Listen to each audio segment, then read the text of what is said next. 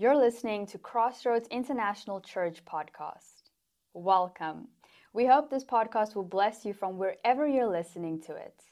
For more information, go to our website at xrds.nl. And now, let's get into the podcast. Into it. For more information, go to our website at xrds.nl. And now, let's get into the podcast. Good morning, everybody. Just do me a quick favor. Just turn to the person next to you and say, I am so lucky to be sitting next to you today. Right, so can I just say once again to you, you are a precious and beautiful church, and I'm so completely and genuinely grateful to God for each and every one of you and for this community and who we are and who God is making us to be. I am so grateful for that. Can I just say, um, I have, you'll know, I before the summer uh, set in place uh, on the app uh, for you to be able to, on your own, make time to come and see me. If you want to chat with me, time with Paul, you want to just come and you know have a conversation with me. Can I just say to you, it has been one of the greatest joys of mine to be able to do that with you. I have had such precious and beautiful conversations with so many of you. Thank you for that. It's been, uh, I hope it's been okay for, you, uh, okay for you. It's been a real gift to me. And uh, just to say, it's still there, it's on the app, but it, it's kind of fully booked. I think the next spot is, I think, December somewhere. Um, so it's still there, and um, if you want to see me, uh, you know how to, how to do that. Also, just quickly, I've been hearing so many testimonies from our Anointing Sunday testimonies of healing, uh, of reconciliation and restoration. If you have a testimony from our Anointing Sunday, why don't you share it with me? I'd love for you to share it with me. Email me, paul at xrds.nl, and um, I'd love I'd love for you to share that with me if you if you feel you can do that. That'll be good. Okay. We are talking about and as a church we are in a very long way we are concluding our mission month. Uh, from August, we've taken the, basically the whole month of September to conclude the month of August uh, by looking at Micah chapter 6, verse 8. Let me remind us he has told you, O oh man, what is good. And what does the Lord require of you but to do justice, to love kindness, and to walk humbly with your God? And then next week, so today, so we've looked at justice, kindness. Today I'm going to talk about humility. Whoa, there's a fun a fun subject to preach about humility. Johan's going to conclude it for us next week. And then the week after that, we're starting a new sermon series on the book of James. So, for the next five or so weeks, we are going to work our way through the book of James. I hope you're excited. It's going to be great. I'm looking forward to that. Humility. 1 Peter 5, verses 5 and 6 all of you clothe yourselves with humility towards one another. Because God opposes the proud, but shows, fa- I mean, who does not want God to show them favor? Right? Well, here it is. But shows favor to the humble. Humble yourselves, therefore, under God's mighty hand that he may lift you up in due time. We've really kind of got the secret to life right there. Humility. Well, now listen, let's be honest with one another for a second. I mean, you're not going to hear many sermons on humility. If you have ever heard a sermon on humility, it's probably you can count on the one hand the number of sermons you've heard on humility. Uh, humility is you know, it's, um, please don't be offended now, but it's, it's like going to the dentist. If you're a dentist, I'm sorry, but you do know we, we really don't like going to you, you know. I mean, we know we can't without you, and we're grateful for your skills and your expertise because when we've got toothache, we need you, but we really don't like it. Humility is something like that, or like paying taxes. we know we need to do it, we know we need to be humble, but I'm already humble, so I don't really need to talk about it. Either that, or most of us actually never even really think about humility. We know we need it, but we don't expect it to be much fun.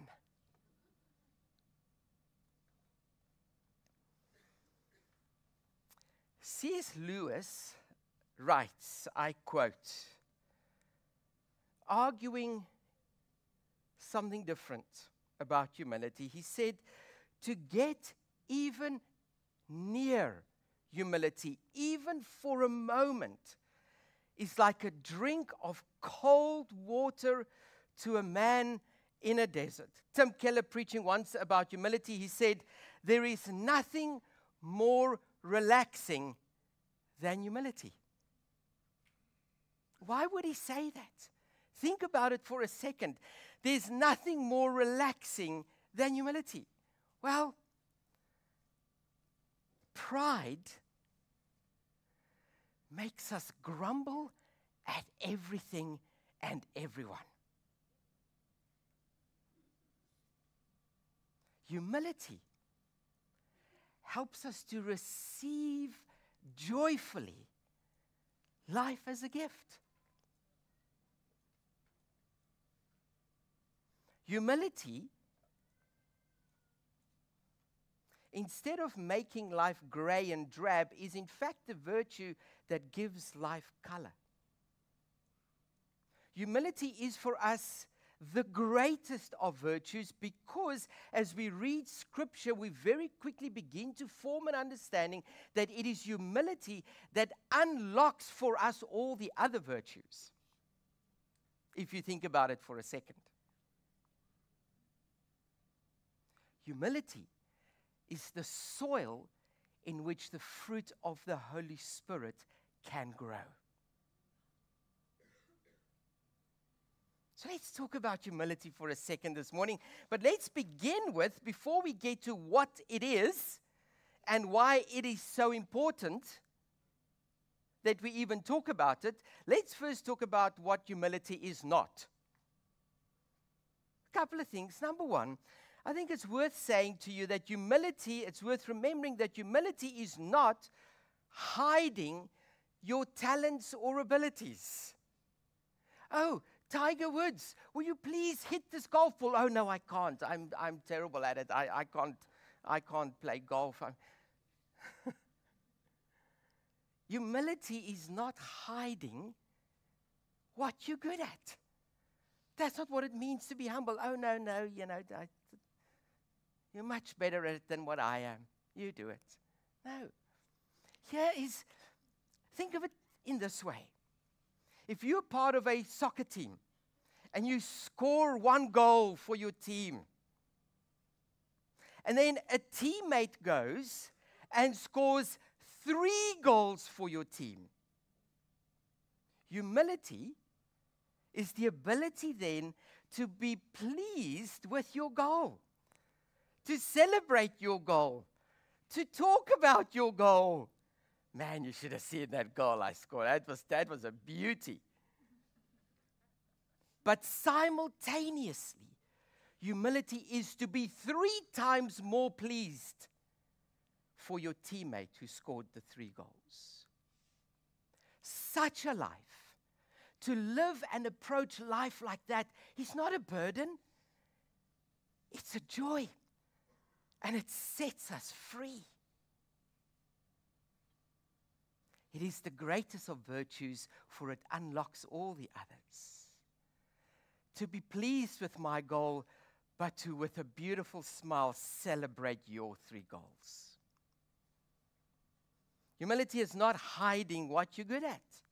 To be humble, number two, what it is not, humility is not self hatred or self loathing or self neglect. To be humble doesn't mean like, uh, I mean, the Bible doesn't say hate yourself, instead, love your neighbor. No. It says, love your neighbor as you love yourself. So to be humble then is not to be down on yourself.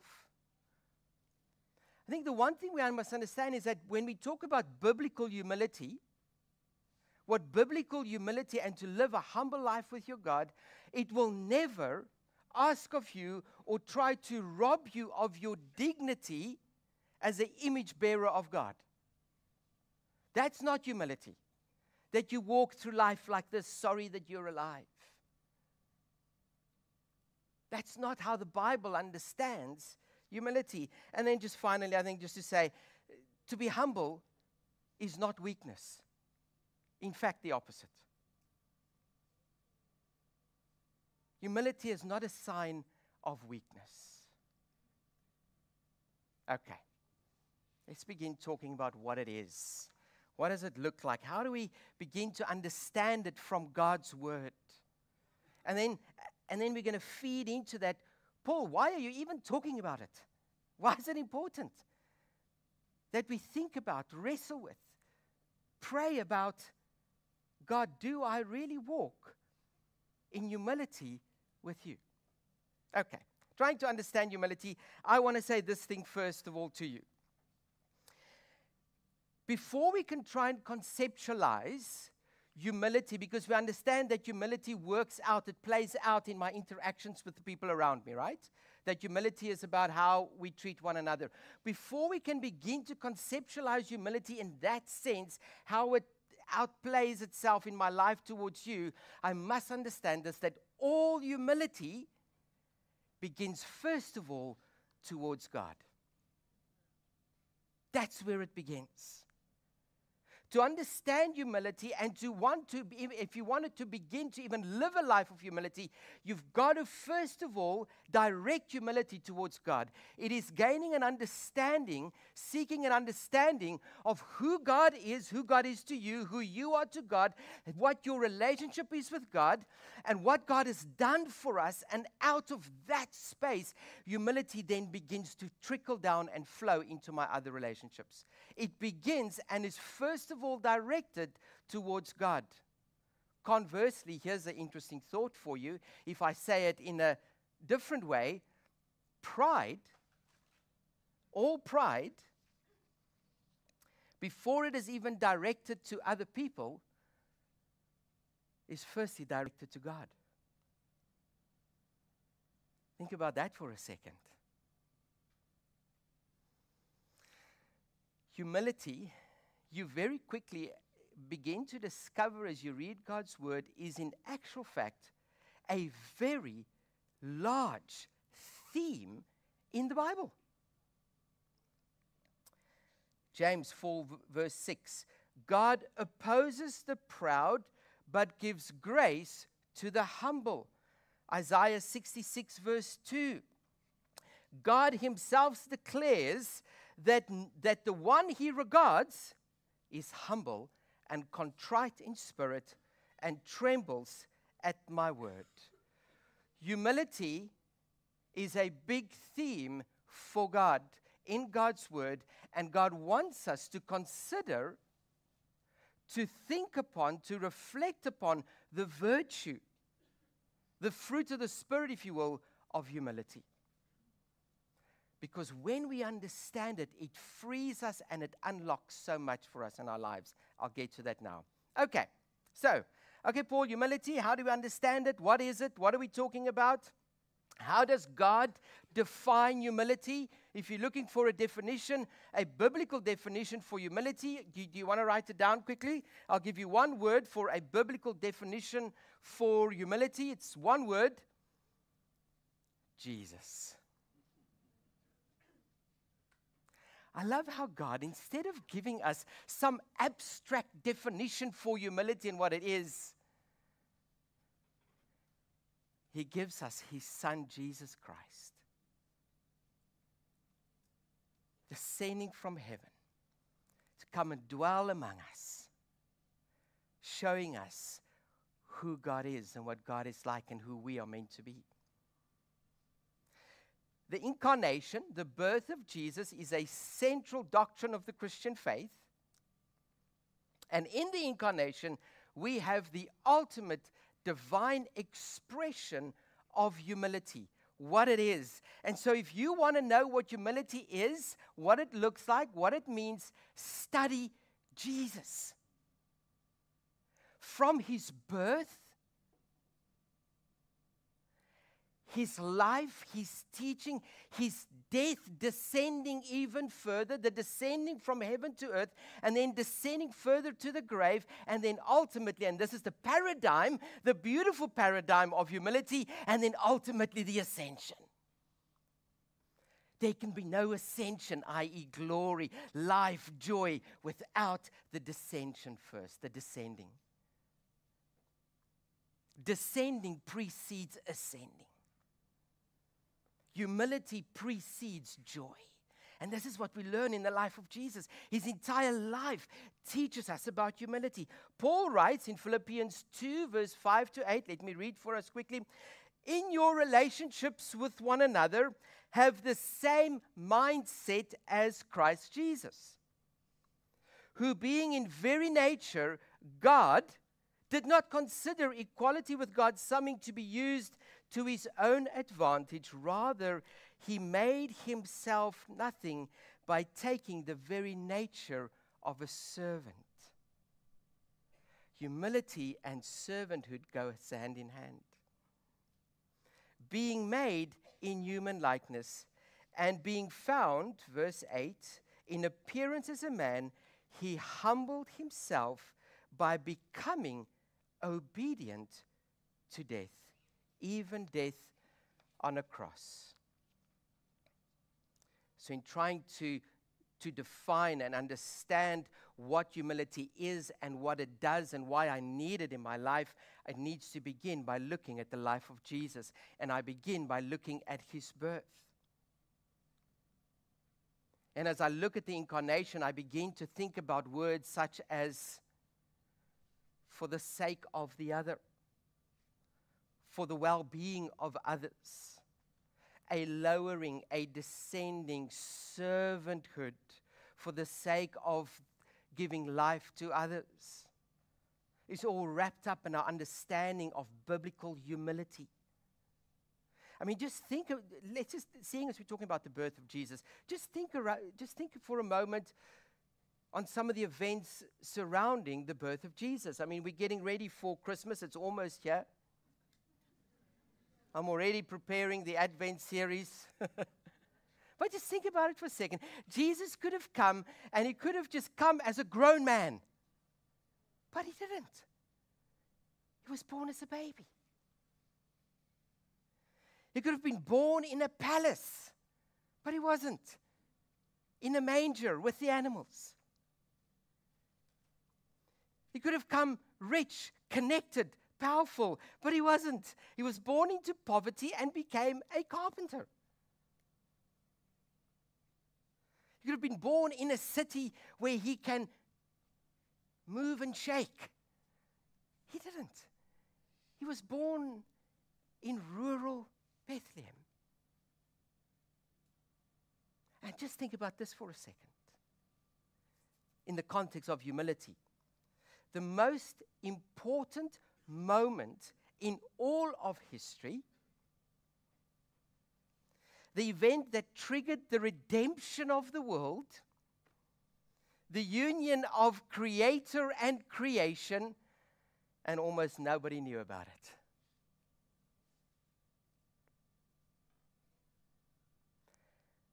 In Jesus, in looking at his birth, his life, his death, and resurrection, we begin to unravel what humility is all about what it is, what it does, why I need it.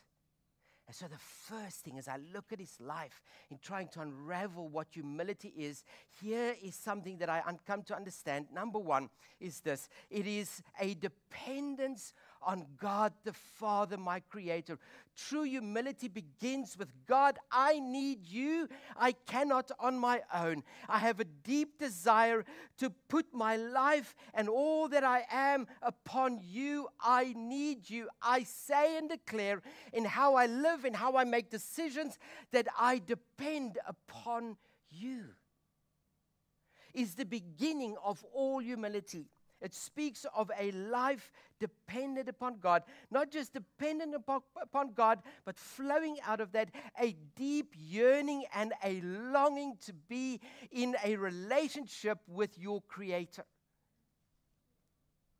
You want to talk humility, this is where we must begin. Rooted in the very concept of humility is a desire to want to know God and to want to depend on Him and His wisdom, His counsel, His strength for my life. So let me put it another way. Number one, in understanding what is humility and what does it do and why do I need it? Humility, number one, then, is a life that says, I want to focus my life on God. That's the first thing and not on myself. Humility chooses to focus on the Lord. And here's the beautiful thing that happens it frees me then from my preoccupation with self. And that allows me, here's the beautiful thing that allows me to enjoy God and the people around me in a way that proud people can never. Colossians 3, verse 12 to 13. When I focus on God and take the attention or focus on myself, it frees me to enjoy God and you in a way that pride prevents me from doing. Number two, what humility is and what does it do and why do I need it? Because humility, number two, it frees me to serve others. This is what I learned from the life of Jesus. As I study Jesus and I'm trying to unravel humility, I learned this that humility frees me to serve others. It is probably one of the greatest paradoxes of Christianity that in order to be great, we must be servant to all. Humility. See, pride will stop me from this. Humility helps me and frees me to serve. For Christ, the Bible says, came and took the form of a servant. Number three, what it is, why I need it, what does it do? Well, it frees me to not just serve others, but think about it. Humility frees me to learn from others. Pride gives me a very narrow perspective on life. I know, don't you worry about it. I don't need you. I've got this. I've got the answers. You can teach me nothing. Of course, we'll never say that, but many of us go through life with that attitude. And so, what humility does is it frees me to learn from you. It broadens my perspective. It, it takes the grayness and it colors it in if I go through life with a perspective and understanding, you can teach me something. I can learn something from you and from you and from you. Just think how much richer and more colorful my life will be. Can I just throw something in just as a side on this? You, what humility does, it, it frees me to say sorry. We live in a culture where it's not cool to be wrong. In fact, we're never wrong. Has this ever happened to you? No. Uh, okay. Well, it's just me then. Thank you, Leon. I, I suspected as much, Leon, but nothing. Where, you, where there's some traffic incident and somebody clearly is in the wrong, but they end up shouting at you. Come on, please, it can't just be me, Leon. Right? Like, how did we get here? How am I wrong here? Right? Because we can never say we're sorry. We can never admit it. Humility frees us to say, It's my fault. I'm sorry. Oh boy. And what can God do with a heart like that? You know what I'm saying? Humility. Uh, number four. There's only six, don't worry. Number four, what it is, what it does, why I need it. It frees me in the context of what we said last week. What humility does, it frees me to be kind. Humility frees me to be encouraging of others because what humility does, it changes my perspective of you. Because what pride does, it forces me to look at you with jealousy and distrust. Humility changes that perspective, and so it makes it easy for me to encourage you. Man, you're so good at this. You are so much better at this than what I could ever be. And I can say it with a smile and not feel threatened or diminished in any way. What humility does, it allows me to go through life not with a sense of, if I'm being good to you, it diminishes me somehow. That's pride.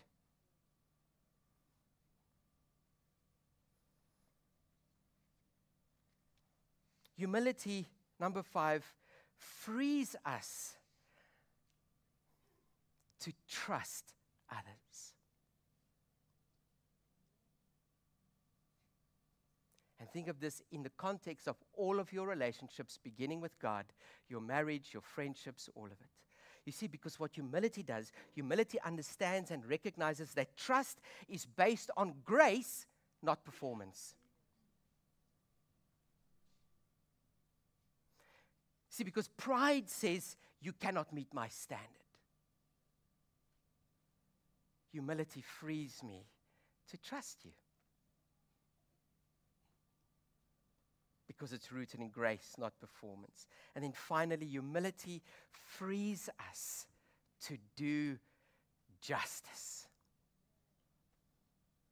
Ever wondered why would God talk about do justice, be kind, and then he throws in be humble? What? Because without humility, we cannot be truly kind and we cannot truly do justice.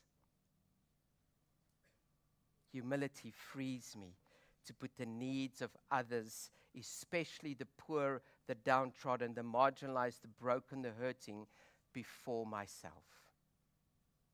And Jesus is our ultimate example. This is what the life of Jesus teaches us about humility.